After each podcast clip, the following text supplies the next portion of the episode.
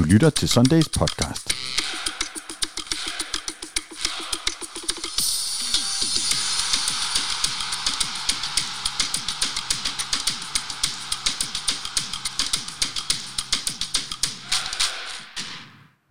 Denne episode indeholder sponsorerede elementer fra Hello Fresh og fra Dentalklinikken.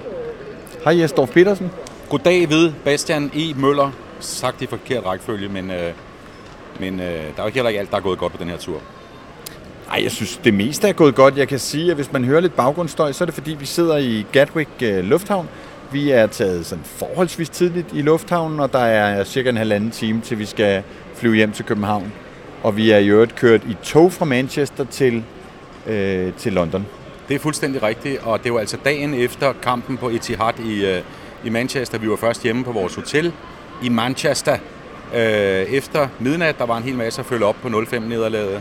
Så øh, vi sidder sådan lidt matte og trætte ude i den her lufthavn med masser af mennesker med butikker. Vi har fået en øh, flaske vand, og det hele er altså sådan lidt, øh, jeg ser komme hjem ikke? Jeg vil sige, jeg er faktisk ikke mat. Øh, en lille smule træt måske, men, men jeg er også en lille smule lettet, fordi vi øh, har skulle øh, lave rigtig meget på den her tur. Men det meste er jo overstået. Nu skal vi optage den her podcast, og så skal vi sætte os i en flyver, og så har vi fri øh, indtil i morgen, hvor vi skal arbejde igen. Altså, vi to har jo været topprofessionelle på den her tur. Altså, alt har fungeret. Tog, fly, hotel. Vi har været der til tiden, passet pressemøderne, kigget på den her kamp, der gik, som vi forventede, slash frygtede. Og nu sidder vi så her. I kender godt sådan en afgangshal i sådan en stor international lufthavn, hvor man, jeg ved ikke, om du har det på samme måde, David, hvor jeg sådan sidder og bliver mere og mere irriteret på andre mennesker. altså den der måde, de går rundt på, børn, der skriger, folk, der fumler i security og ikke kan finde deres plastikposer op. Man står i kø med de der store plastikbakker, og det hele er bare, gå nu væk, mennesker. Og så sidder vi endda lige over for en butik, hvor de forhandler forskellige sportstøj, fritidstøj, og udover at jeg kan se et billede af Harry Kane fra Tottenham, så er der også alt for meget Arsenal-kluds. Så nu, nu, vil, nu, nu, nu vil jeg gerne snart have en burger og så være hjemme. Altså, jeg vil sige, øh, jeg er en af mine kæppes, det er jo, hvor, hvor utjekket flytrafik i virkeligheden er. Det tager utrolig lang tid altid at komme til lufthavnen, og, og transit gennem lufthavnen tager utrolig lang tid. Så det der med, at det er effektivt at flyve, det er i virkeligheden en, en sandhed med modifikationer. Nå, prøv at høre. Ja. Inden vi øh, skal i gang, Jes, med at tale øh, dagens emne, som jo er, øh, ja, vi har faktisk kaldt podcasten Forventet Røvfuld i Manchester, så skal vi igennem nogle nyheder. Sådan er det i den her podcast. Jeg kan ikke huske, har du været med i podcasten før? Øh, ja, det har jeg. Vi lavede engang en podcast på vejen hjem fra en kamp i øh, Jylland, hvor vi sad i Don Øs BMW, og han sad og førte sig frem bag rettet. Han vil altid selv køre, han vil jo styre det hele manden. Og så øh, sad vi to bagved, eller jeg sad ved siden af ham, og du sad bagved og lavede podcast. Det er korrekt. Vi tog afsted til Manchester med en hel stribe skader, og det har jeg altså taget med på nyhedslisten her, selvom det efterhånden desværre ikke er en nyhed i FC Københavns sammenhæng en masse skader, som jo også fik indflydelse på kampen i går. Det venter vi lidt med, men altså, hvad siger du til den her skadesituation, hvor altså jo Falk er skadet, Bøjlesen er skadet, Seca igen øh, langtidsskadet, som jo måske den største nyhed, siden vi, vi sendte sidst, blev jo, øh, fik en forfærdelig skade i, i AGF-kampen. Altså, jeg synes, det er bekymrende, fordi øh, altså, Seca skal vi jo selvfølgelig sige farvel til resten af sæsonen. Det er jo det, der går allermest ondt, på, både på det sportslige og det menneskelige plan, at den her fantastiske fyr ikke er hos os øh, i meget lang tid, og vi ved jo slet ikke, om han kommer tilbage. Så synes jeg også, det er bekymrende, at Falk igen igen er skadet. Jeg synes, der er en anden med en metalrullevogn bag jer. Jeg kan ikke høre det her. Ah, okay. Øhm, og, så, øh, og det ved vi jo ikke, hvor længe Rasmus øh, er væk. Jeg håber, han er der på lørdag. Det ved vi ikke. Han var ikke med i Manchester. Så er jeg bekymret for Corner, altså Andreas Cornelius, som jo ikke kom i startopstillingen, ikke kom på banen i går, som løber varmet lidt op, øh, primært i anden halvleg, men, øh, men, men slet ikke kom i spil. Og så er det bekymrende, at Bøjlesen heller ikke er der, for det er altså nogle af, af, af grundpillerne i det her hold, og det gør os ekstremt sårbare, øh, at de ikke er der. Jeg håber eddermame, der bliver masseret og fysset og, og givet noget medicin og hvad de skal have inden lørdag. Jeg har det jo øh, altså virkelig stramt med de her skader. Selvfølgelig er det synd for spillerne, så er det jo pisse irriterende at mangle dem. Og så synes jeg jo lidt, at det er de samme skader, vi ser igen og igen. Og jeg har ikke forstand på, hvorfor vi bliver ved med at få fiberskader for eksempel. Men det der med at få fiberskader i opvarmning eller til træning, det synes jeg jo, altså... Uiha, det har jeg det øh, stramt med. Jamen, altså, der er ingen, der har det godt med skader. Altså, det, det, det er noget lort, og man bliver træt af at se. Ja, for eksempel Bøjlesen, det billede vi også så efter træningen forleden, når han står med sådan en eller anden ispose som en konstruktion, der er monteret på hans ankel, øh, og tænker, åh nej, nu ser vi heller ikke ham igen et par uger. Og det, det, er, det, det er noget LORT, eller sagt på godt dansk, noget værre lort. Det er det. Øhm, næste nyhed, der står her, det er fanzone, altså den altså til synligheden never ending story om en fanzone til København, som jo i, i København hedder Fan Village. Øhm, det endte den med at hedde, altså selv navnet har der været ballade om, fordi nogen mente ikke, at man kunne have en village, altså en landsby i forbindelse med øh, landets Nordens største klub. Ikke desto mindre så kom den ud og hed Fanzone i de der øh, sådan forpremiere, man har haft på Fanzone. Nu har Københavns Kommune så underkendt det setup, man gerne vil have derinde. Og, øhm, og vi talte lidt med Jakob Lausen i, i Manchester omkring det her, og, og det som han konkluderer ud fra, at man har øh, vendt tommelfingeren nedad i øh, Miljø- og Teknikudvalget til, at man kan få dispensation fra noget lokalplan i København, det er, at der kan ikke være en hoppeborg, og der er et telt, man ikke må slå op. Men ellers så kan man nogenlunde lave den fanzone, man har gjort midlertidigt i hvert fald. Men men sådan en stor forkromet fanzone, som de for eksempel har ude på Vestegn, det ser altså ikke ud til, at vi får det på, på grunden ved sektionen, fordi et, der kan ikke stå nogen øh, permanente bygninger, og to, øh, i Brumleby er de meget sure over den larm, der er. Ikke kun på, Øh, når fanzonen har åbent de der øh, to timer før kamp, eller tre timer og et par timer efter kamp, men også den oprydning, der finder sted. Og jeg vil sige, jeg kan sådan set godt forstå, at man er irriteret, hvis der kører trucks rundt og rydder op indtil kl. 12 om natten. Jeg har kørt hjem sent fra parken og hørt, at der, der kører trucks og gaffeltrucks øh, og alt muligt rundt. Det kan, det kan jeg sådan set godt forstå. Omvendt synes jeg måske, at de er en lille smule sensible. Det er ikke mange gange om måneden, det her, og, og, øhm, og, og de bor ved siden af et, et stadion i en stor by. Men, men, men fanzonen i, i København, det er et smertens barn åbenbart. Har du nogen holdning til det der med en, en fanzone tæt på parken? Nej, altså for det første er jeg jo ikke imponeret. Heller ikke af det der sådan såkaldte tiltag, der blev opreklameret. Nu kom der det her med Hoppeborg. Det vil jeg se de seneste uger på dispensation åbenbart. Jeg synes ikke, det var særlig imponerende. Jeg synes, det så almindelig røvkedeligt ud. Men altså, der var der lidt mere end der var før. Så vil jeg sige, det her med Brumleby. Brumleby er jo sådan en lille øh, enklave, der ligger øh, på Østerbro, mellem Østerbrogade og, og Øster Allé, hvor der bor nogle folk, nogle søde mennesker. Jeg har en gammel skolekammerat, der bor der i de her små huse, som er sådan noget gammelt øh, socialt boligbyggeri. Og de er jo rituelt sure over, at parken ligger der, fordi parken larmer. Og hvis man nu sætter sig ind i deres situation, så kan man godt forstå, at deres opgave er at have så lidt larm som muligt. Problemet er bare, at man aldrig har fået løst det her problem, at vi bliver ved med at have det her, altså at kommunen både skal tage hensyn til, at der er lidt ro for nogen, der bor midt inde i byen, og så at øh, vi også skal have lov selvfølgelig til, at Danmarks største og Skandinaviens største fodboldklub øh, har, har lidt festligheder, og der sker noget på, på kampdag øh, maksimum en gang om ugen. Jeg synes, det er jeg synes, det er ærgerligt, og det er tyndt, at man ikke har fået løst det, og vi nu står og diskuterer, om en hoppeborg må stå der hver anden søndag. Altså, øh, ikke fordi jeg selv skal op i hoppeborgen, men, men et eller andet sted synes jeg, det er lidt, øh, det er lidt ærgerligt, at sådan noget ikke kan lade sig gøre i 2022. Og så vil jeg sige på den anden side, vi var jo går ude på Etihad, altså City Store Stadion, der ligger længere ude for byen. Altså det ligger ikke så centralt, som parken gør i København. I Manchester, og der er jo ikke en skid derude. Altså, der var jo en to-tre pølsevogne, og ellers foregår alt inde på selve stadionarealet. Øh, og der er der bare røvsygter, parkeringspladser og en masse beton øh, ude på Etihad. Det minder lidt om, lad mig sige det, øh, Herning. Men, øh, men, men det er ærgerligt, og det er altså, det er næsten for dumt, at det ikke kan lade sig gøre at etablere en ordentlig fan village, fanzone, hvad det skal hedde, i, øh, i København. At vi skal, vi skal have det der sådan lidt dødssyge øh, fire blokvogne på en gammel parkeringsplads, hver, hver, hver gang vi spiller hjemme. Jamen, jeg er enig, og, og, jeg, men, men, og det er jo det fortvivlende ved, at parken ligger, hvor den ligger nu. Har jeg sådan hørt lidt øh, fuglepiper om, at man måske fra politisk side, i hvert fald fra nogle politikere, håber, at parken vil søge et andet sted, altså måske et andet sted i fældeparken eller et eller andet. Men, men men parken har jo også været i gang med det her et stykke tid sammen med Københavns Kommune, så det er jo også lidt frustrerende, at der til sidst er nogle politikere, som bare vender tommelfingeren nedad. Men, men, men det skal åbenbart ikke være nemt det her, og det er jo det er lidt ærgerligt, at, at vi ikke kan få noget ordentligt. Øh, selvforståelsen i, i, i København tilsiger jo også, at man skal have en fed øh, fanzone eller fanvillage.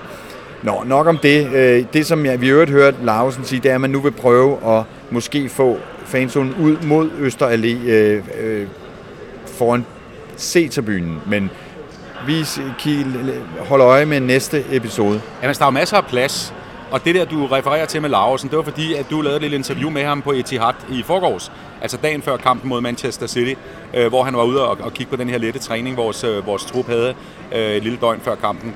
Og, og, der, og nu stod jeg og, og lyttede lidt med, den ligger også på nettet, dit interview. Og det, der var interessant, det er jo igen, hvor meget byråkratiet sejrer i det her. Fordi det, Lausen siger, det er jo, at det handler også om, hvem der ejer hvilken matrikel. Hvad for noget af området er kommunalt, og hvad for noget er ejet af FC København. Og som jeg hørte det, han sagde, eller Parken Sport Entertainment, så er parkeringspladsen Parken Sport Entertainment, og de andre arealer, det er kommunens. Og så er der nogle andre regler, der skal gælde. Men lige meget hvad, så mangler der jo ikke plads rundt om parken til at lave en god og sjov fanvillage. Ud til Øster, Østerallé er der masser af plads, altså over bag eh, C-tribunen, og så er der plads i øvrigt, men det kender jeg ikke de nærmere detaljer om, over hvor denne her store øh, VIP-parkeringsplads er, og så må de der vipper jo stille deres biler lidt ja, længere den bliver brugt til parkering. Den, der er meget rift om de der P-pladser inde ved parken. Det ved jeg godt, men man, altså, det, der, der mangler altid parkeringspladser, lige meget hvor mange man laver. Altså, jeg vil sige, der er objektivt set plads, og så er der selvfølgelig plads over ved fældeparken. Men det, der jo er ærgerligt, er, at den fanvillage burde jo lige, at den skal jo helst ligge så tæt ved sektionen som muligt, altså ved B-tribunen. Sådan er det. Ja, eller ved parken bare. Der er jo også andre end, end, end sektionen, der gerne vil i, ja, i, i fanzonen. Ja. Så bare den ligger, øh, bare den ligger tæt på, øh, på parken, ikke? Ja. Øh, nå, nok om fanzone. Øh, yes, siden vi øh, optog podcast sidst, der har vi vundet en fodboldkamp over øh, AGF.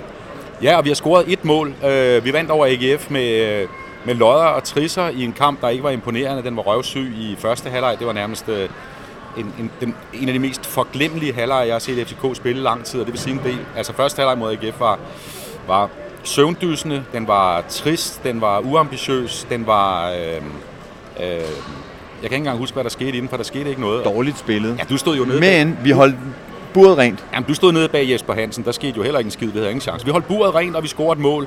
Øh, I indskiftet Lukas Lea, jeg scorer, ja, scorer i, ja, han scorer efter et par, par 80 minutter, hvad i virkeligheden reelt er lidt tidligere, fordi, fordi der var lagt 10 minutter til på grund af pyro. Men vi scorer sent, vi, vi hiver den hjem. Det var fortjent, vi vandt, men det var eddermame ikke imponerende. Altså i forhold til, hvordan den kamp er blevet hypet med ny træner, du, ny moral, ny, øh, nyt initiativ og alt muligt, så var der jo ikke, altså for at sige lige ud, så var der jo på den måde ikke sket ret meget før måske. En del af anden halvleg spiller vi med noget mere gejst, med noget mere, hvad vil jeg sige, øh, kød på knopperne. Der, der kommer lidt mere tryk på kedlerne. Mo bliver pissegod, det er ham, der redder os i sidste ende. Men stadigvæk er der lang, lang vej hjem i AGF-kampen, som vi vinder, til det, vi gerne vil se, og de her sådan øh, jubelsøndag i parken, det fik vi jo ikke. Men alligevel var der en vis optimisme bagefter, en, en glad næstrup i et langt uh, mixzone-interview osv., fordi det var jo ligesom den nye start, der skulle slå sig igennem, og, og vi synes jo i hvert fald, at vi på trænerfronten så nogle, nogle både forandringer og forbedringer, og, og, og jeg synes da også, at jeg tog, så tegn til en gejst i anden halvleg, og, og noget spil, som vi, som vi gerne vil se. Helt, altså fuldstændig enig. Altså, der var, der var forbedring i anden halvleg, øh, og det var godkendt, men så heller ikke mere. Altså, det var jo stadigvæk en sejr, mod et, øh, mod et hold, vi, altså, som vi helst, når alt går godt, skal slå 3-0 i parken. Altså, sådan, sådan er det. Og den første halvleg, den var da også bekymrende, ligesom de to næste, vi har spillet. Altså, dybest set må vi jo sige, og det ved jeg godt er lidt hårdt at sige over for Næstrup og Hjalte. Nu har vi spillet øh, fire halvleg med dem, de har scoret et mål. Det er rigtigt, men jeg tror, vi, man må sige, vi må tage den der kamp, som vi skal snakke mere om senere, ud af ligningen ja. i forhold til, hvad vi kan forvente. Du lytter til Sundays podcast, i dag med Jesdorf Petersen og David E. Bastian Møller. Ja, så øh, kom der i øh, ugens løb her en voldsom, voldsom straf til øh, Brøndby IF. En bøde på 400.000 og en straf, der forhindrer dem i at have udebanefans med til de næste fire kampe, altså tre Superliga-kampe og en, en, øhm, en pokalkamp, øh, fordi de, de har lavet øh, så meget ballade, særligt øh, øh i Viborg, hvor man åbenbart også har en masse Øh, videoovervågning og video af, af Brøndbys fans, som, øh, som skaber sig og, og tærer sig og er, er voldelige. Hvad, øh, hvad tænker du om sådan en straf til Brøndby, der gør, at de ikke har udbane fans før igen, når ligaen starter en gang i, i februar måned? Jamen på den korte bane, tænker jeg, det er totalt retfærdigt, og det skal simpelthen mærkes. Det kan ikke nytte noget. Og det aller værste, det er jo vold. Det er jo, at der er de her voldsepisoder på parkeringspladsen, hvor Brøndby-fans opsøgte københavnerne efter Øh, hvad var det for? Jamen, det var mest faktisk det, de lavede i Viborg til deres ja, egen kamp. Jamen, det var det også. Og det, er, altså, det har været så grimt, og det er altså det værste, der sker for fodbold, det er, at vi bliver bange for at gå til fodbold, fordi at der er nogle elementer, der, der, der, der, der, der synes, det er sjovt at, at, at bruge vold. Og det skal stoppes, og derfor er det øh, forståeligt og rigtigt, at, øh, at der bliver, at der bliver øh, reageret på denne her måde, altså med, med, med virkelig hårde sanktioner. Selvom det også er lidt synd, det rammer de klubber, Brøndby skal spille mod, for de mister jo, jeg så lige, jeg tror det er Viborg, der mister 200-300.000 på, at Brøndbys øh, tilhængere ikke kommer. Men altså fred være med det, sådan, sådan, sådan er spillet. Så på den korte bane synes jeg, det er en rigtig sanktion. Jeg synes, altså et eller andet sted tænker jeg, fryd med fryd på. Men hvad med, hvad med det kollektive element? Der er jo en masse fans. Altså lad os sige, der er øh, 200 voldelige idioter, øh, når Brøndby er på udbane, eller 100, eller 50, eller hvad ved jeg. Hvad med alle de andre fredelige øh, fans? De bliver også straffet for det her. Jamen altså, grundlæggende er jeg jo også mod, det det du også, David, altså mod, mod at man straffer kollektivt. Men altså, så længe man ikke når derhen, og det gør vi nok på et tidspunkt, også den arbejdsgruppe, der nu er nedsat med divisionsforeningen og fansene og politikere osv., der vil man jo hen til, at man ser, at man, kan, at man mere kan udpege og fjerne de voldelige elementer ved navn og ansigt og, og, og genkendelse. Men det er uretfærdigt, og det er meningsløst, at alle de langt de fleste, også fred, langt de fleste fredelige Brøndby-fans, at de skal straffes for det her, at de ikke kan komme til fodbold. Men lige nu vil jeg sige, formål 1 med, med, med, med, den, her, øh, med den her aktion og den, den, den her øh, reaktion på Brøndby, at, at de bliver udelukket og, og får en kæmpe bøde, det er, nu skal det med kunne mærkes. Det interessante er jo, hvordan modtager de det? Hvad sker der? Altså, bliver det bedre? Fordi der er jo en kæmpe risiko for, tror jeg, at de her nogle gange lidt pædagogisk uopnåelige mennesker, som står bag det her, de forstår ikke det her. De bliver endnu mere sure, og så opsøger de måske endnu mere, hvad kan man sige, voldens lortesprog og reaktionsmønster, fordi nu er de virkelig outcastet og udelukket, og så bliver de vrede. Ikke kun med bannere, som de ikke engang kan hejse, men altså, at det, om, om jeg så må sige, øh, lukker dem endnu længere væk fra al fornuft, så når vi ser nogle endnu værre reaktionsmønstre. Det er det, jeg er spændt på. Jeg håber det ikke. Men det er meget svært at sige, hvordan reaktionen bliver, fordi hovedformålet er at få stoppet volden. Og Gud var vil jeg bede til alt, hvad jeg kan for, at, øh, at det også vil ske. Så, så, så, men jeg er allermest spændt på, om det virker. Og der sidder folk og øh, råber og skriger her, som om det er deres egen øh, dagligstue. Men øh, vi håber ikke, det går for meget i, i mikrofonen. Jeg er, jeg, er jo fu- jeg, er fuld, jeg er jo fuldstændig enig med dig, og, øh, og, og, og vi må se, hvad det, hvad det bliver til. Øh, der er jo også den her straf om, at FCK ikke kan få fans med til et derby i, på Vestegn igen. Sådan en slags kollektiv straf for, at, at politiet og Brøndby Stadion og Divisionsforeningen ikke kan garantere sikkerheden for, for FCK's fans. Kæmpe, kæmpe nederlag at vi i vores land, altså undskyld mig, med en skatteprocent på 60, med et stort politi, med, øh, med øh, alt mulig sikkerhed med overvågning osv., ingen gang kan sige, at vi kan garantere 1000, 2, 3000 mennesker at tage, uh, og, og, og tage ud til Brøndby og se en fodboldkamp. Det er jo et kæmpe nederlag, at man siger, I må ikke komme, for vi kan ikke garantere, at, at, at det er sikkert. Altså det, det, det, det, det, det gør ondt i mig at høre den argumentation. Det er jo øh, latterligt, er det ikke? Jo, jeg synes, det er meget latterligt. Jeg synes, det er dybt pinagtigt, at man ikke kan garantere sikkerheden. Altså, så må man jo sige, hvis, hvis Brøndbys fans er så voldelige, at de gør, udgør en sikkerhedsrisiko for de tilrejsende FCK-fans, så må man jo forhindre Brøndbys fans i ja. at, at komme på stadion, var min tanke. Ellers så må man jo øh, have nogle, øh, nogle, altså have britiske tilstand, hvor man har øh, politiheste, eller laver opdeling, eller, eller hvordan og Jeg ved så, at der var en mulighed for at køre i bus derud, og det har man altså fraskrevet sig fra, fra nogle FCK øh, fangrupperingers side, øh, fordi det, det, det har man ikke lyst til efter det, der skete øh, på, på vej hjem fra, fra Jylland og sidde i, i en bus, der så kan blive øh, angrebet. Men det er også noget med, altså nogle gange tænker jeg, så bliver myndighederne og også politiet sådan, de, de, de får sådan en anden tøsefornærmende optræden ved at sige, jamen så må I blive væk, for vi kan ikke garantere, at det er sikkert. Og der var også en periode, kan du huske det, hvor de her kampe altid skulle spilles kl. 12. Det, sådan er det stadig. De skal spille, der skal være dagslys ja. to timer efter kampen. Okay.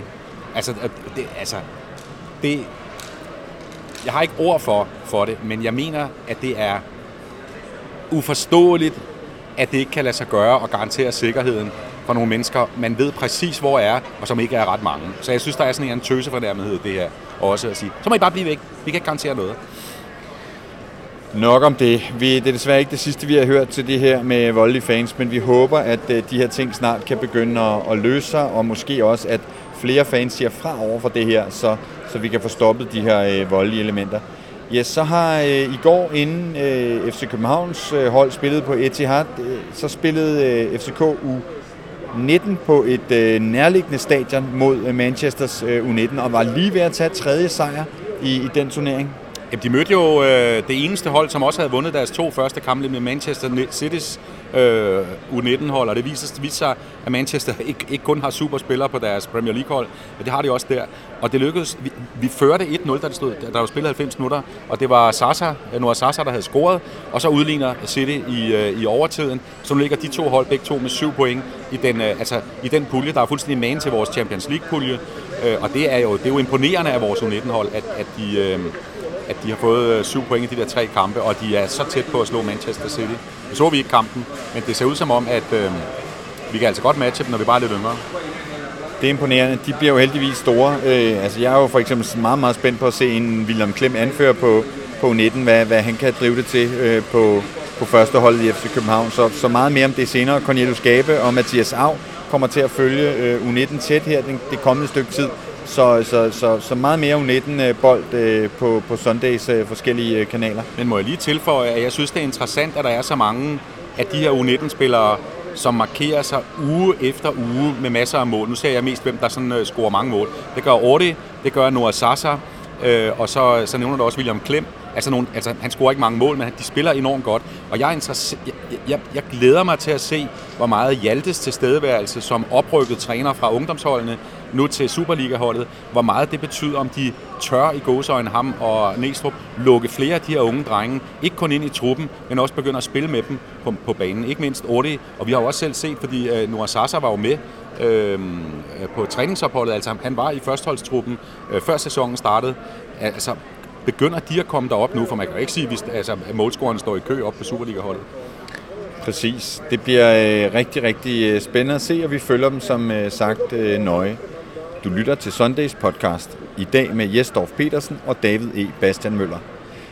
Yes, så skal vi snakke en lille smule mad, fordi øh, vi har jo igen Hello Fresh med som øh, partner på den her podcast. Og øh, hvis jeg siger Hello Fresh, siger det dig så noget som helst? Det siger mig noget som helst, David, fordi at jeg hører den her podcast, og så ved jeg, at I sidder og snakker om det tit, og, og, og, og roser det her øh, madkoncept. Men det er ikke noget, vi, øh, vi øh, aktiv, har, har derhjemme. Der laver, vi, der laver vi mad fra bunden og har tit det der kæmpe problem med, hvad helvede skal vi have i aften, og hvordan undgår vi, at igen i aften skal vi have pasta og laks eller torsk det er sjovt, du siger pasta og laks, fordi laks er faktisk noget, man øh, tit øh, kan få i de her Hello Fresh pakker. Det seneste, jeg har fået, det var, øh, det var laks med nogle øh, grøntsager og nogle, øh, noget ris og, og, no, og nogle forskellige noget sovs. Øhm, så, så det, det, er sådan, det er sådan en meget klassisk Hello Fresh ting. Det er det der med en, en masse grøntsager, som bliver sådan stir-fried hurtigt, og, og noget, noget, et eller andet kød eller fisk, der bliver, der bliver stegt, og så noget, noget ris eller kartofler eller eller kartoffelbåde eller et eller andet. Øh, og, og, og tit så er det også meget noget, som går, går meget hurtigt at lave. Altså typisk øh, tager sådan noget 20 minutter og, øh, øh, og, og, og, og lave. Og det er jo, øh, hvis jeg skal forklare det helt kort til dig, det her koncept, så er det jo simpelthen, at man går ind på hellofresh.dk, og så ser man alle de der mange, mange forskellige øh, retter, man kan bestille, og så bestiller man til x antal dage, til x antal personer, og så får man leveret en kasse en gang om ugen typisk, og der er så de her ting i. Der er så nogle poser med nogle farvekoder, der er nogle opskrifter med nogle farvekoder, og der er simpelthen alt i de her poser, man skal bruge på nær de der sådan helt basic ting med olie, æg, øh, salt og peber, som øh, langt, langt de fleste mennesker har i, i, i køkkenet. Og, og, men altså, er der 12-14 øh, ingredienser, så er de simpelthen i posen grøntsager, krydderier, øh, ris, øh, kød, fisk, alt det der. Altså, det er jo, det er jo arkitekttegnet til mig, for jeg er en madmongol. Jeg er Altså, jeg, jeg går i dyb krise, hvis klokken nærmer sig 16, og jeg får at vide, at jeg skal købe ind til aftensmad. Jeg aner ikke, hvad jeg skal gøre, og jeg går altid laks og pasta-vejen. Og nu har jeg det problem med min kæreste mig, så hun er ikke så glad for at spise for meget af de her ris og pasta og sådan noget. Så jeg har enormt svært ved at rode rundt i sådan noget med bulgur, eller hvad fanden det hedder. Og jeg har i det hele taget svært... Det er der meget af også hos Hello Fresh, de der sådan alternativ til, til de her ting. Ja, og det kan godt være, at det er redningen for mig, for jeg, jeg, jeg, jeg kommer nærmest i sådan nogle depressions- og stresstilstanden, når jeg skal lave mad derhjemme alene, og ikke har hjælp fra min kæreste, fordi hun, hun er en mester derude. Hun bor ude i det køkken, og jeg kommer kun derud for at uh, hente kniver og gafler og lægge dem ind på bordet. Og lave kaffe, ved jeg. Ja, jeg er god til at lave kaffe. Det har jeg lavet til dig nu i tre dage, og du, uh, du har aldrig fået så god kaffe. Præcis. Men altså, det er jo, altså nogle af de her buzzwords øh, hos Hello Fresh, det er jo det der med en nemmere hverdag, fordi altså, indkøbene bliver klaret på den her nemme måde, nemme måde en, en madglæde, fordi der er øh, mange, mange forskellige retter, man, man kan prøve, og man prøver noget nyt. Altså, jeg har virkelig prøvet nogle nye ting, og de børn, som jeg øh, både øh, fast og indimellem deler husstand med, prøver også nogle, øh, nogle, nogle nye ting. Og så er det overskueligt øh, prismæssigt, fordi man ved simpelthen, hvad man, hvad man betaler. Man, man smider ikke noget ud, altså der er jo ikke øh, noget madspil, fordi man, der er simpelthen det, man skal bruge, og når man har, har brugt de der 12, 10, 5, 7 ingredienser, så, så øh, har man brugt dem, der er. Og nu er jeg jo en økonomisk ansvarlig og øh, ikke været nogen specielt velhavende mand. Er det, er det dyrt, David? Er det dyrt at købe Hello Fresh? Jamen altså, det, det er det jo ikke, fordi du betaler simpelthen kun for det, du øh, bruger, og, og, og så kan man jo til med med FCK, øh, eller som FCK-fan her, øh, med rabatkoden HELLO FCK, altså H-I-L-L-O FCK, inde på hellofresh.dk, Øh, prøve det her og få øh, rabat op til 765 kroners rabat på de første to øh, kan, leveringer. Det svarer til ca. 30% rabat, og så 10% rabat på på de næste. Og, og det er fornuftigt i pris det her, fordi man altså kun betaler for det, man, man skal bruge, og der er, ikke, der er ikke den store madspil. Så prøv det her. Jeg vil sige også til dig, Jes, prøv det sammen med Majse. Bestil en kasse og, og se, om ikke I kan finde nogle retter, I er glade for, og bliver glade for den her måde at lave mad på, som også altså er, øh, altså det er hurtig mad. Jamen, det vil jeg, jeg, jeg, jeg lover, at jeg vil gerne gå ind på HelloFresh og, og alle koderne, øh, tage en testperiode, især hvis kalorietallet ikke er alt for højt, for jeg er lidt over mit øh, BMI. Men det er også sunde retter. Der er også mulighed for at, at skelne mellem det. Man kan også få veget, vegetarretter osv. Så altså hellofresh.dk, og så prøv med koden HELLOFCK, H-I-L-L-O, FCK. Du lytter til Sundays podcast i dag med Jesdorf Petersen og David E. Bastian Møller. Sendt direkte fra Gatwick Lufthavn. Noget af det, der overrasker mig. Ikke direkte. Nej, altså vi, vi optager den. Nej, det, det, direkte, det ord faldt mig i hu, fordi du sidder og læser de her små mellembreaker op nu. Altså, du sidder... Skillerne. Ja, du sidder og holder mikrofonen i din højre hånd. Vi sidder herude midt blandt pøblen i Gatwick Lufthavn. Og så gør du lige sådan her med fingeren, løfter den, og så lægger du, du lytter til Sundays podcast. Sundays podcast med David E. Bastian Møller og Preben Melkær. Jesdorf Petersen. Det er rigtigt. Normalt, så har vi, normalt har vi sådan en mixer, øh, hvor der er for, forprogrammeret de her jingles og lyde, men i dag der øh, får I dem altså øh, live. Yes, normalt så har vi en historieteam ved Michael Raklin. Den springer vi over i dag, fordi jeg ved simpelthen ikke, om der er sket noget øh, historisk i FCK-land for 25 år siden. Og derfor så går vi direkte til ugens store historie, som vi har kaldt forventet røvfuld i øh, Manchester. I det, der ligger to ting. Et, vi fik røvfuld 5-0. To, det var på ingen måde uventet, og det var, øh, det var jo heller ikke sådan, der var sådan en nederlagsdepression, øh, hverken hos fans eller spillere. Øh, Kamil Grabar siger, at der er jo ingen målmænd, der synes, det er sjovt at, at koncive øh, fem mål, altså få fem mål imod sig, men, men, øh, men det var ventet, og det kunne, det kunne også være gået værre, øh, også kvæg alle Camilles redninger, Øh, men, men og det, det kunne også være gået øh, lidt bedre, men jeg vil godt lige øh, spole et skridt tilbage, fordi vi tog afsted for to dage siden, og vi skulle, øh, som vi har øh, trættet øh, lytterne og seerne med øh, nogle gange, vi skulle altså med fly til London, og så med tog til, øh, Manchester. til Manchester. Og jeg har jo det der, jeg kan godt lide at køre i tog.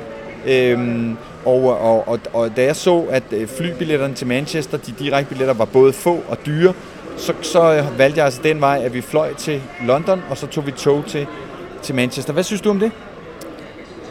Det kunne jeg også godt lide. Altså, øh, øh, øh, det hele, det hele glød jo, og du, du er jo en glimrende rejseorganisator.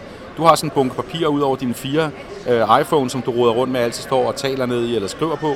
Og så, så passer, så lortet passer.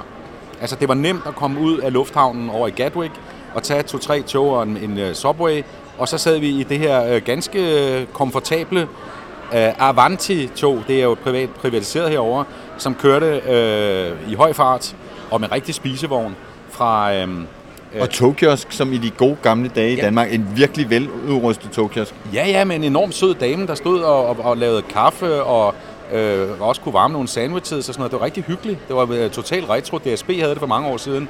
Det findes selvfølgelig ikke mere, man kan heller købe billetter og sådan noget. Nå, men det var en, øh, en dejlig tur, hvor vi fræsede gennem England. Det var faktisk en lang tur. Vi, vi, vi kører gennem en tredjedel af England fra, fra London til, til Manchester. Og så kom cocktailbæret, prikken over i altså den rejsemæssige...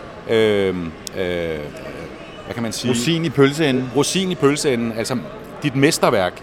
Det var dit hotelbestilling, David, fordi da vi går ud af Manchester Victoria Station, der er store togstation, så siger vi, nå, skal vi finde en taxa til vores hotel? Øh, og så, så siger jeg, jeg tror, det er tæt på. Det er tæt. Det lå ikke 100, men 50 meter fra banegården. Så vi kunne simpelthen med vores små rullekufferter drøne direkte ind på et udmærket hotel på gågaden på hovedgaden i Manchester. Der får du, altså det, det, det var turens højdepunkt. Det, sad, det var pis godt arrangeret. Endnu et hotel, øh, sådan en øh, hotel suite lejlighed ting. Vi havde endda et stort køkken og øh, separate rooms, så du kunne ligge i den her gang inde i soveværelset, og jeg havde stuen med en opredning på en sovesofa. Jeg havde en øh, dobbeltseng med udsigt til en, at det var nærmest en lille politistation. Det var en kæmpe politistation. En kæmpe politistation og en kæmpe parkeringsplads. Og så, øh, så var der øh, nogle, nogle meget store sådan, skraldeområder, hvor folk kom med, med, med affald. Og så står man og kigger ud over det der og tænker, hvorfor helvede bor Ronaldo og Christian Eriksen i den her by? Men den hvor det regner mest af alle byer i England. Ja, ja, der var lidt pænere over på den anden side. Man er ikke imponeret over hverken vejret i Manchester, eller, eller sådan. Det er jo ikke, altså, det er jo ikke Firenze, vel? Det kan man ikke sige. Og så var, og så var det jo, øhm, så var det jo som det altid er, eller ikke altid, men vi tog afsted dagen øh, før kampen, fordi der er de her matchday minus one aktiviteter. Der er typisk presse, eller der er altid pressemøde, og så er der noget mixzone og træning for, for holdene på stadion. Og, øhm, og allerede der kunne vi jo godt høre, det kunne vi også høre hjemmefra øh, i søndags, da FCK spillede mod AGF, at man ville prioritere øh, Superligaen på den måde, at der var nogle spillere, man, man ville øh, spare. Øhm, alligevel så overraskede det os, da vi i taxaen ud til stadion så, at øh, holdopstillingen var frigivet. Hvem det var, øh, han startede med, og hvem der blev sparet.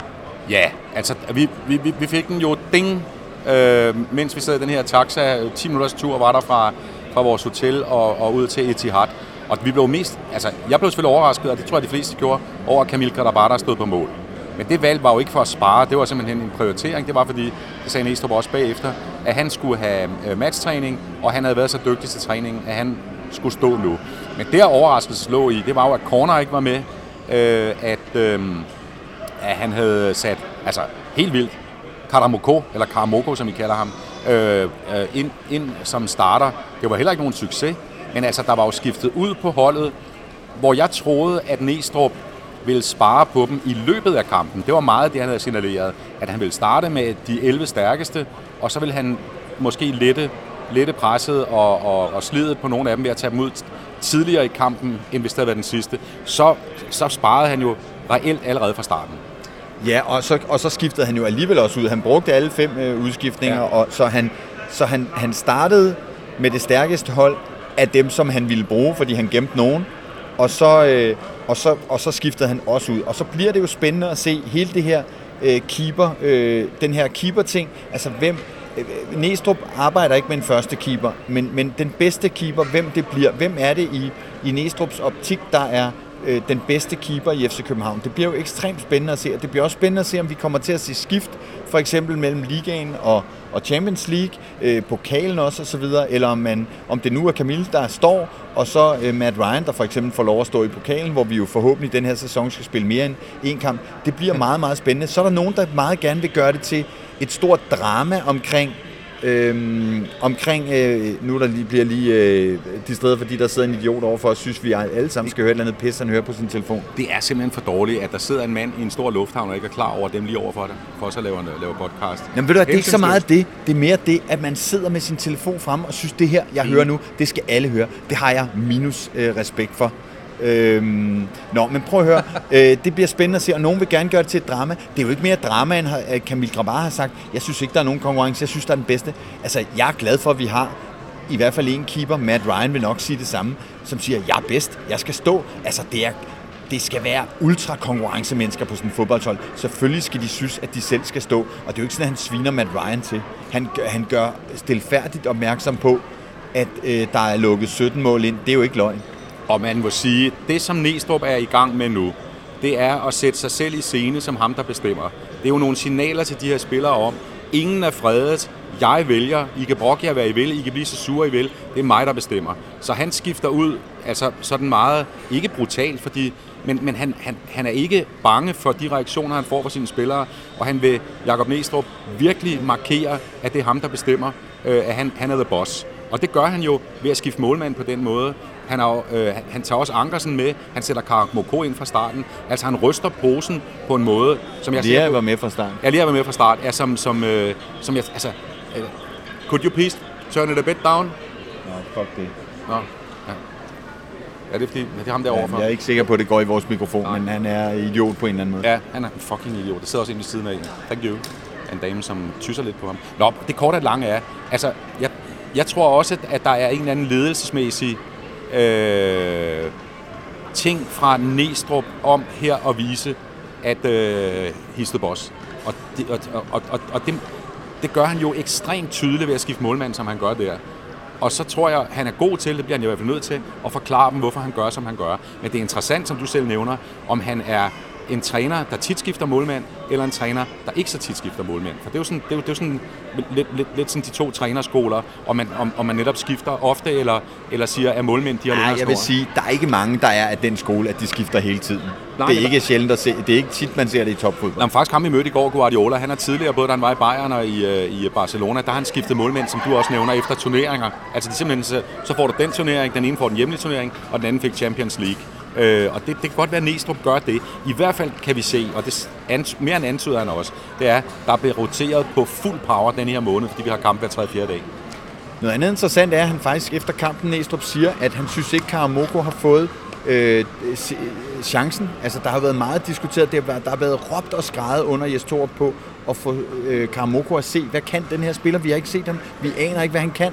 Øh, og, og, og Næstrup siger i går, at, at han synes ikke, han har fået chancen. Og nu, og nu øh, så, så ham kommer vi til at se skiftet ind mere, tror jeg. Jamen, han blev så flået ud i pausen, og det ved jeg ikke, om var, var øh, planlagt, og nu skulle han lige have 45 minutter, men det, han leverede i de 45 minutter, var jo lige til glemmebogen. Det var håbløst. Det, det er så også tavligt, at når vi endelig ser ham, så er det i en kamp, hvor der ikke er meget stille at stille op for angriberne. Nej, jeg sad, jeg, jeg, jeg sad faktisk afsindigt godt og kunne holde øje med spillere om den måde, og Karamoko, han løber og kæmper og sådan noget, men han får ikke ramt en eneste bold. Han får ikke noget som helst draget til sig øh, i de 45 minutter, så det, det, skal han, det skal han selvfølgelig ikke slagtes på, kun hvad der sker på Etihad mod, mod verdens bedste fodboldhold. Men, men, men jeg savner da også at se, hvad det er, han kan, for vi har ikke set det på banen, og han har heller ikke fået ret mange chancer. Altså han er blevet skiftet ind lidt hister her og fik lidt mod Lyngby og sådan noget, ikke? men ellers har han jo levet, levet i marginalerne på Jes Torups, øh, i, i, i Jes Torups trupper. Det kan da godt være, at, at øh, hvad hedder det, at Næstrup og Hjalte vil prøve at give ham et, øh, et nyt liv. Det er jo altså sket før, at hvis man giver en mand, jeg kan huske Ailton i gamle dage, som, som jo havde lange perioder, hvor vi ikke så ham, så fik han lov at spille 10 kampe, og lige pludselig så var han der. Altså kan der godt være, det kunne da være dejligt, at Karamoko øh, i de sidste kampe i det her år, eller i starten af næste år, pludselig begynder at, at, at, at, at vise, hvad han rigtig, rigtig kan. Han skal jo altså også lige have lov at falde til. Han har ikke været her særlig længe. Ja, yes, en ting, som der sikkert er mange, øh, mange øh, øh, diskussioner om rundt omkring blandt FCK-fans, det er det her med corner, som slet ikke kommer på banen i går. Det var jo min øh, stille forhåbning, at hvis vi skulle have nogen som helst chance for at score øh, mod et, øh, et, et, et, et altså virkelig, virkelig stærkt øh, City-forsvar, hvor vi godt vidste, vi vi sjældent ville komme i nærheden af deres felt, så ville det være at smække nogle bolde ind i masken på, øh, på corner. Øh, fordi det kan jo være øh, 50-50, hvor, hvor bolden så havner. Der vil være nogle, nogle, nogle scoringschancer der, enten med, med hovedet eller med fødderne. Er du skuffet over, at du ikke fik øh, Andreas Cornelius at se i, i går? Ja, ja, altså, da vi sidder i dag i taxaen, vi nævnte før, og ser, at han sidder på bænken, der bliver vi da skuffet, fordi vi vil da helt se corner øh, i hver eneste kamp fra start, og vi glæder os da til, at han begynder at score nogle mål for FC København, efter han er kommet tilbage øh, fra, fra Tyrkiet. Det har han jo ikke gjort endnu, og han har også været, været, været, været skadet. Jeg tror, at det, der sker i går, igen, tænk situation. Hvis det havde været sæsonens sidste kamp, så havde de øh, repareret ham, så han, var, så han havde spillet, og måske kun en halvleg eller halvanden. Men grunden til, at han kun løber og lunder lidt på sidelinjen øh, i sådan en proforma-opvarmning, øh, især i anden halvleg, og overhovedet ikke kommer på banen, det er, fordi han skal slå til på lørdag. Det er jeg helt sikker på, at det er det Næstrup Det siger Næstrup også Ja. efter kampen, så der er ikke så meget ret om det. nej. Det, det, altså, corner blev sparet. Han kunne sikkert godt have spillet, men på grund af farmkampen, så, øh, så, blev han, øh, øh, så blev han fredet i går. Det sagde Næstrup som sagt efter kampen i Mixon. Han skal spille lørdag, og så skal han forhåbentlig også spille øh, tirsdag mod City i parken, men det ved vi ikke. Yes, nu sad du bedre end mig i går til kampen, og, øh, og hvad, altså, hvad kunne FC København overhovedet øh, stille op i den fodboldkamp? Ikke en skid. Det var fra starten, og nu kom de scorer jo også efter 6-7 minutter, så scorer Holland det første af de to mål, øh, han laver øh, og han har sikkert scoret flere, hvis han har fået hele kampen. Og der er vi jo allerede altså, vredet rundt på kryds og tværs. Når de der lyseblå sætter fart på, så er det jo som om, de har fire spillere mere på banen. De laver stort set ingen fejl i deres opspil, og vi, løb, vi halsede jo rundt efter dem, og man kan se, den eneste Øh, det var en overlevelseskamp for FCK's fodboldhold, især for, for forsvar og midtbanen, overhovedet at komme på plads, fordi at Manchester var i stand til at sideskifte så hurtigt, og hele tiden, altså, de, de bevæger sig jo som stempler, det er jo simpelthen en, en fodboldmaskine, det er jo en, en, en forståelse internt blandt de her verdensklassespillere, som vi slet, slet ikke er i nærheden af. Og der er vi bare, altså det var jo overlevelseskamp fra første minut i den kamp, og vi havde måske et, havde vi tre minutter i anden halvleg, hvor vi havde lidt skub på, hvor vi kommer op, vi får et kontra, Mukairo er tæt på at score. Hvis han havde gjort det, havde jeg vundet en masse penge, for jeg spillede på 5-1. Øh, men ellers så er vi jo, altså, så, så, tror jeg, at vores spillere, de løber rundt nede på den bane, og udover at de tænker, hold kæft, hvor er de gode, så kigger de altså mere på klokken for at få det her til at stoppe, end de kigger på, hvad det står op på resultattavlen. Vi var fuldstændig overmatchet af et hold, der, og det vil jeg påstå, det er næsten det værste, at Manchester City spillede ikke på fulde kedler hele den fodboldkamp. Hvis de havde tænkt situation, skulle have vundet 8-0 for at gå videre, så har de vundet 8-0. Og, og de havde jo også sparet et par spillere, men Holland sparede de ikke, som ellers var, var meldt af nogle engelske medier på forhånd. Han spillede, og der skete jo lige præcis det, vi havde frygtet, og som ikke måtte ske, eller skulle ske, at han scorede ekstremt hurtigt. Og, og, og der, jeg må sige, da han scorer efter de der syv minutter eller sådan noget, så tænker jeg jo, okay, det bliver den der kamp, som vi har frygtet. Vi sidder jo alle sammen og håber, øh, og står for, for fansenes vedkommende på stadion på miraklet. Men, men efter syv minutter kan vi godt se, det bliver, en, det bliver sådan en kamp, hvor, hvor øh, vi, bliver, vi bliver kørt over. Ja, det, var også, det, var jo, øh, det var jo ligesom, man bruger altid ishockey i terminologien, altså powerplay, som om vi havde to udvist, og, og bare skulle stå og overleve de næste to minutter. Det var det jo hele tiden. Og jeg vil også sige, husk lige på, at Manchester City stiller uden Kevin De Bruyne, verdens bedste midtbanespiller. De stiller uden Phil Foden, som scorede tre mål mod United. Altså, de stiller heller ikke i stærkeste opstilling. Og alligevel er de i stand til, når de sådan har lyst i løbet af kampen, at skrue op, og så kan de simpelthen bare fuldstændig vride os i stykker og få os til at ligne øh, et amatørhold. Alligevel synes jeg, må sige, man må sige, de scorer tre mål i første halvleg, så får de et straffe i anden, og så scorer de kun et mål. Jeg synes, der er noget positivt at trække ud af, at vi i anden halvleg faktisk i meget store dele af halvlejen holder dem fra at score. Jeg synes, at FCK's spillere skal have den kredit og den ros, at de slås og kæmpede for, for verdenssamfundet. Øhm, og det, øh, øh, det altså for klubben. Og, altså, de, og verdenssamfundet. Jeg, ved, jeg, jeg hyldede dig ud af det. Jeg sad og pegede på noget, jeg ville lade dig til at sige. Ja, men, jamen, altså, der var jo ikke noget at sætte. De kæmpede for det. De kæmpede, motivationen var i orden, men vi må også konstatere, at det, det hold, vi har lige nu, hvis du ser på dem kompetitivt ude i Europa, så er vi jo ikke i nærheden af det, vi havde i gamle dage i 13 for eksempel. Altså det hold, der kunne spille 1-1 med, med Barcelona og slå Manchester United. Altså hold på samme niveau, som Manchester City er i dag. Øh, der, vi, vi er meget, meget længere fra fra den europæiske top, end vi var dengang. Og det, det, altså den der kamp i går, og jeg tror desværre også på, på, på er det tirsdag eller onsdag, vi skal spille mod Tirsdag øh, i parken. Der får vi også klø igen. Altså det tror jeg desværre. Jeg håber, at vi kan, miraklet sker, at vi kan spille uafgjort, men vi er så langt fra den top, at de der kampe, dem skal vi tage sådan en oplevelse, men vi bliver nødt til at gå ud fra, at vi får, vi får, vi får klø hver gang. Pep Guardiola har dog noget ros til nogle af FCK-spillerne efter kampen på, på pressemødet. Ja, fordi øh, på, på, på pressemødet, der var, jeg, jeg smuttede ind, da, da Pep gav, gav, øh, sagde ord til øh, selvfølgelig Brian, den, den, øh, den spanske, syder den engelske presse, det er Spanier, øh, og der snakkede de selvfølgelig meget om, om hans hold og deres skader og alt muligt med Holland. Men øh, da Farsam fra BT øh, spørger ham, hvad han synes om FC København, så roser han FC København og siger, at de var faktisk ikke dårlige, det var os, der var gode. Altså han fremhæver, at Manchester City i går spillede en blændende kamp. Han var enormt glad for sit hold, og at de fortsatte linjen fra, fra United-kampen, hvor de vandt 6-3. Så det, som Pep gør, altså han er jo også en diplomatisk træner, altså han, han, øh, han, han vil gerne tale pænt om sine modstandere. Det, men han roser FC København for, at øh, vi spiller modigt, at vi kæmper, og at vi faktisk kun taber så stort, fordi City var så sindssygt gode.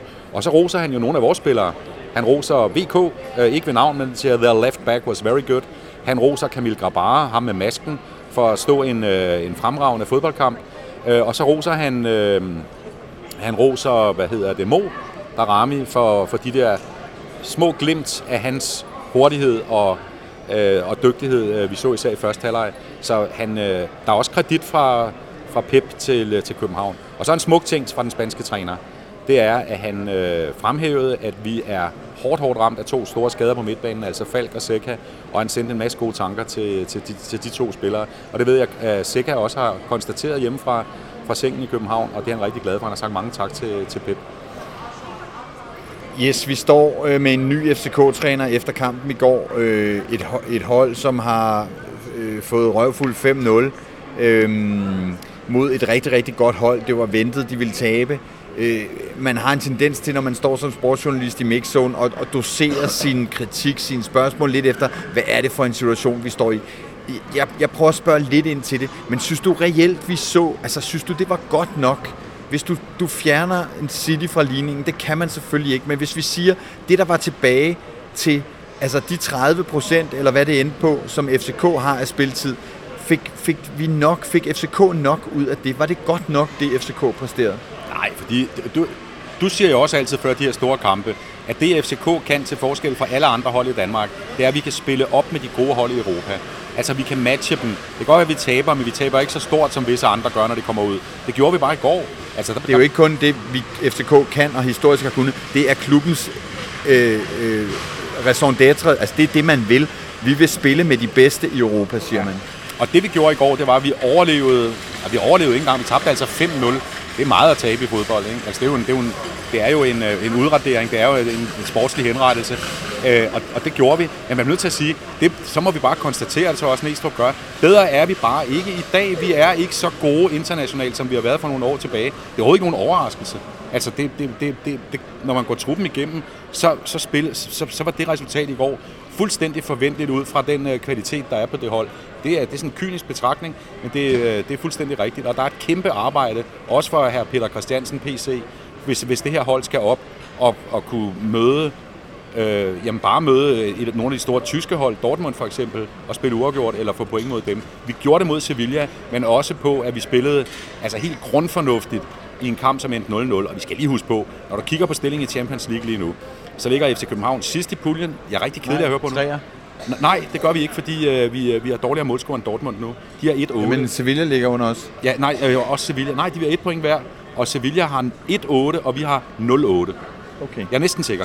Det, der er nogen, der, nu kan vi ikke skrive et. Men det korte og lange er, vi har spillet tre kampe, vi har lavet otte mål gå ind, vi har ikke scoret. Og sådan, sådan er det bare.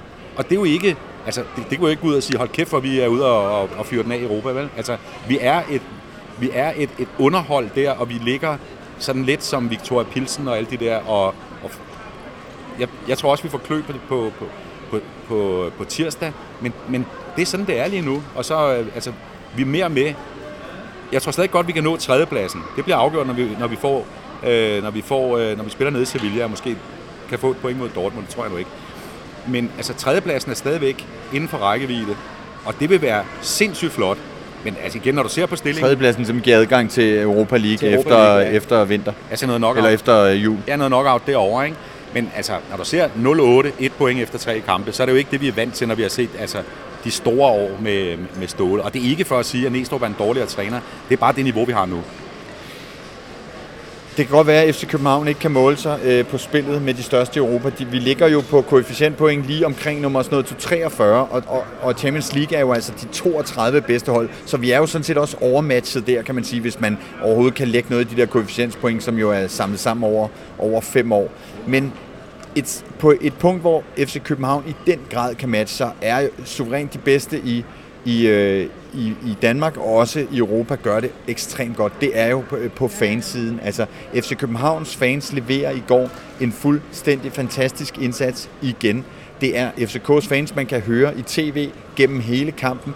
Vi kunne høre dem på stadion gennem hele kampen. De synger på et tidspunkt det, som øh, City bliver beskyldt for på Etihad øh, øh Stadium. This is a library. This is a library. Der var øh, biblioteksstemning, og FCK's fans var imponerende. De var de eneste, der stod op stort set, og de sang og larmede gennem hele pausen. Også da vejret var lort, eller gennem hele kampen, også da vejret var lort, og også da de var bagud 3, 4 og 5-0. Det synes jeg var ekstremt imponerende og mega fedt at se, og det er en lektion til andre fans, som går i voldsmodus og pis og lort. Watch and learn. Jeg er fuldstændig enig. Altså, du stod jo nede bag målet, altså nede bag Edersons mål, og håbede på, at der kom nogle chancer til FCK, og du var jo også tæt på, på, på fansen i, i øh, anden halvleg, som jeg husker det. Øh, og jeg sidder op på, øh, på, på deres hovedtribune og fædrer den på pressepladserne.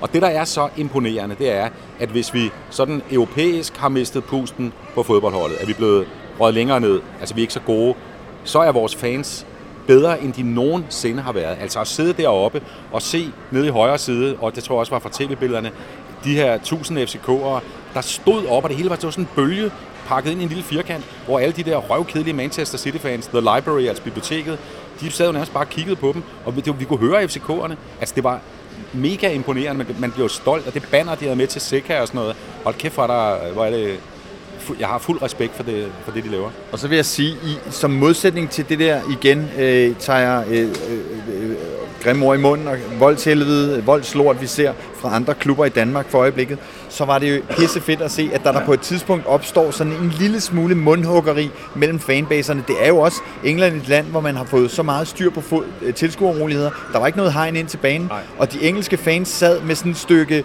øh, sådan noget øh, stilasklæde øh, på en meters bramme og, og, en, og, en, og en trappegang imellem, det var, der var ikke andet mellem fansene. Og så på et tidspunkt er der optræk til sådan lidt, lidt ikke skamysler, men der bliver råbt lidt frem og tilbage og sådan noget mellem, mellem fansene. Så kommer der seks bobbyer ind med høj hat og gul vest og stiller sig op ad trappen, og det er det. Altså, øh, så, og, og så er der ro og orden, og det var der i øvrigt i forvejen, og der blev grinet, og der blev lavet lidt fis med hinanden og så videre. Øh, det synes jeg var virkelig, virkelig øh, fedt at se. Det er også dejligt at komme til England, hvor de jo er, eller herover der er de jo sindssygt dygtige til at bevare roen til fodboldkampe, altså myndighederne. Nogen vil jo synes, det er blevet lidt kedeligt. Der var jo for eksempel ingen, ingen altså ultras øh, blandt Citys fans, der var ikke banner, der var ikke... Øh, altså ikke, ikke, og det vil, det vil nogen synes er, er, er kedeligt. Jamen altså, Manchester City er jo måske den største klub i verden lige nu, men ikke på tilskuerfonden. Der er det jo stadigvæk en helt ny klub, som slet ikke har de der traditioner, som mange af de andre store engelske hold har. Altså United, Liverpool, øh, Tottenham. Altså en helt ny stor klub. Ja, ja, det er det. Det er jo ikke en ny klub, de er fra 1880. Ja, ja, men det har altid været lillebror i United, mm. ikke? Ja. Øh, øh, også da jeg voksede op og så, og så øh, Francis Lee og Colin Bell og hvad de hedder alle sammen, der var det sådan en, en mindre klub, sådan lidt som Everton er i dag, agtigt, ikke? Men, men, men det er dejligt at komme over til England, hvor øh, myndighedernes evne næsten i forlængelse det, vi snakkede om, at i Danmark giver man op og ud, så kan vi slet ikke køre sikkerhed. Men det, den måde, de, de laver sikkerhed herover på, du bemærker det ikke rigtigt. Det foregår stille og roligt. Jeg har været også på Tottenham og set dem spille. Øh, der er altid ro, og det bliver altid lavet på en snorlige professionel måde, til forskel fra det, vi så i Dortmund, altså hvor det sejlede rundt for de der tyske arrangører. Det er jo, det er jo så også øh, et land, som har haft kæmpe tilskuerroligheder, og nogen vil sikkert sige, som jeg sagde før, at de, man så har givet køb på nogle ting. Øh, de engelske fans sad også ned og så videre, ikke? Men man, man har i mange år ikke accepteret, øh, at der blev råbt skældsord, at man da vi så Chelsea i sin tid på udbanen, skulle man sidde ned og så videre. Ikke? Øh, så, så det er et land, hvor man har ryddet op, og så kan man så diskutere, om det er fedt, det man har fået, men, men de københavnske fans overmatchede i hvert fald 100% øh, øh, Citys øh, fans. Yes, nu skal vi så småt øh, til at runde af, men inden vi gør det, så skal jeg øh, spørge dig øh, om noget lidt privat. Øh, fordi vi har en, en partner på vores podcast, der hedder Dentalklinikken, som er en stribe tandlægeklinikker, der ligger øh, øh rundt i det storkøbenhavnske område, og en enkelt i Odense også, men primært øh, i, i, i København. Og, øhm, og de er partner på podcasten, og derfor så er der nogle tilbud og så videre, man kan gøre brug af. Men, men yes, dig og tandlæge, hvad er det for en, øh, hvad er det for en historie? Er du glad for at gå til tandlægen? Jeg hader at gå til tandlægen. Altså, det har jeg altid gjort. Udover det er dyrt, så gør det ondt. Det er både ubehageligt og dyrt, plejer jeg at sige. Ja, ja det, jeg kan virkelig ikke lide det. Men gør du det? Ja, selvfølgelig gør jeg det. Og nu så du jo godt på hotellet, at jeg havde mit gebis liggende i sådan noget brusevand, ikke? Jeg så din sorte tandpasta, som jeg også brugte. Det er en, øh, nu kan jeg ikke lige huske mærken, det er sådan noget med sådan noget charcoal. Det er Colgate, tror jeg. Nej, nej, det, nej, det var et eller andet... Øh, Nå, er det fancy fint? Den i hvidt. Sådan, det, det intellektuelle tandpasta. Det er noget med mig, jeg køber min kæreste, som har, har sådan noget kul, kulfiber i sig. Og det er derfor, at jeg har et smil, som er endnu videre end øh, Godfather Donøs. Øhm, nej, sandheden er, at jeg, jeg har fine, gode tænder, og jeg går til tandlægen hver halve år hos min tandlæge på Lyngbyvej og øh, passer mine tænder, og det gør jeg, fordi jeg skal. Sådan. Men altså, øh, der sidder ude ved højtalerne en hel masse mennesker, som ligesom jeg ikke går nok til tandlægen. Altså, man bør jo som voksen menneske gå til tandlægen en til to gange om året og få tjekket bisserne. Og det der er med det er, at hvis man ikke gør det, så kan det jo bare blive endnu mere ubehageligt og endnu mere dyrt. Det ved jeg, fordi jeg øh, venter så længe, så jeg, jeg går til tandlægen, når jeg har to-tre tænder, hvor der er knækket lidt af og så videre, og så bliver det bare både ubehageligt og dyrt. Men altså, man kan tjekke det her øh, øh tilbud, som vi har lagt op øh, sammen med show notes til det her den her podcast og få et tilbud øh, hos Dentalklinikken, hvor man øh, for en billig penge kan få et eftersyn øh, med, med øh, hvad hedder sådan noget, øh, røntgenbilleder, hvis det er nødvendigt, og så få et gavekort på 500 kroner til efterfølgende behandlinger. Så skulle tandlægen finde et eller andet, der skal fikses, så har man altså de første 500 kroner hjemme til at betale øh, for det her. Altså man kan jo kun sige, det dummeste man kan gøre, det er at spare på pengene og sige, jeg, jeg, jeg sparer de her penge til det her tandeftersyn. Det bliver altid dyrere i den sidste ende, hvis der går nogle år, og så opdager tandlægen, at det er pillerådende inde i munden. Øh, jeg sørger for med min søn, der er 23 år, altså en gang imellem, så siger jeg til ham, husker du nu, Jens Emil Dorf Petersen, at gå til tandlægen, og jeg har endda været så sød at betale det for ham nogle gange, for jeg vil også have, at han kommer ind i en rytme i livet, hvor han øh, får efterset sine tænder øh, hver halve år, så han ikke, når han bliver en gammel mand, øh, fyldt med parodontose og pløkker, der falder ud. Det er nemlig meget, meget klassisk, at man som en, en hel del af vores lyttere jo er i den aldersgruppe, er de der øh, 20, 25, 30 år, at man efter skoletandplejen, øh, som slutter ved 18, så simpelthen holder op med at gå til tandlægen. Så begynder man måske at gøre det igen ved en 20-22 år. Ups, så var der huller og alt muligt ubehageligt, og det bliver dyrt, og man er lige øh, flyttet hjemmefra måske, og, og så, så kommer man bare ind i en ond spiral. Tjek det her tilbud ud hos Dentalklinikken, og øh, få, få styr på øh, bisserne. Jeg kan en sjov historie. Min mor, det var faktisk hende, der fik mig til at, øh, at gå til tandlægen tit. Hun, hun havde det, hun var decideret bange. Og så sagde min far engang til hende, mens de stadig var gift, Birgit, jeg forstår ikke, at du ikke kan lide at gå til tandlægen. Hvorfor ikke, sagde hun så. Fordi han er den eneste, der beder dig at åbne munden. Ha, ha, ha. Underforstået, at hun skulle holde sin mund derhjemme. så kom det sjovt ud af det. Du lytter til Sundays podcast i dag med Jes Dorf Petersen og David E. Bastian Møller, optaget i Gatwick Airport i London.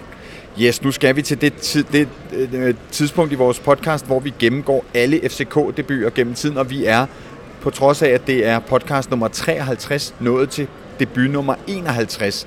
Og, og det, jeg bedst kan huske ved den her spiller, det er den sang, vi sang øh, til ham, og det var Mukramin, Mukramin, Mukramin Yassar. Øhm, en angriber, øh, som i dag er 55, som fik debut for FC København den 12. i 3. 95 mod Herfølge i DBU-pokalen. Han spillede syv kampe for FC København. Han scorede ikke nogen mål, men han var med til at vinde pokalen. Kan du huske Mokramin Yassar? Nej. Nej, jeg kan huske navnet. Jeg kan huske navnet, hvis han kom gående ude i Gatwick Lufthavn lige nu, så vil jeg ikke sige, der går Mokramin Yassar. Jeg kan simpelthen ikke huske ham. Nej, og der kan jeg altså godt følge dig. Men, og det er, altså vil jeg sige, fra den tid en klassisk øh, øh, spiller, som altså har spillet hos hos øh, Fremad Amager, AB, øh, B93, FCK, igen Fremad Amager osv. Altså en, en, en spiller, som har spillet i rigtig, rigtig mange øh, øh, danske klubber, og som øh, i hvert fald ifølge Transfermarkt aldrig kom, øh, kom til, til udlandet, men en, en, øh, en, en solid fodboldspiller, som har spillet rigtig, rigtig mange kampe, men som altså for FC København spillede øh, syv kampe i, i Superligaen. Fedt navn også. Jeg tænker, jeg, jeg Sar på trøjen. Det var næsten en gang, hvor de ikke havde navn på trøjen endnu. Det har du fuldstændig ret i, og jeg er sikker på, at hvis Michael Raklin og Jan Eliassen var her, så kunne vi sige noget mere, der kunne gøre Mohamed Yassar ære, men det er simpelthen, hvad vi øh, har at sige om ham. Yes, tak fordi du vil være med til at lave øh, podcast i dag. Vi sidder her i Gatwick, og nu er der ved at være tre kvarter til, vi skal flyve, så nu må vi hellere få røven med os og se, hvor det er, vi skal hen, og så se at komme øh, ombord på et fly. Flyet til København med Norwegian Airlines afgår om et øjeblik for David E. Bastian Møller og Jesdorf Petersen. Det er fuldstændig rigtigt. Det gør det forhåbentlig. Vi håber ikke, der er forsinkelse eller noget. Tak fordi I lyttede med. Tak også til uh, Hello Fresh og Dentalklinikken, som er med til at sørge for, at vi kan lave en masse content på uh, Copenhagen Sundays. Nu knytter vi nævnerne, som vi altid gør. Tæller til 3. 1, 2, 3. Forza FC. FC.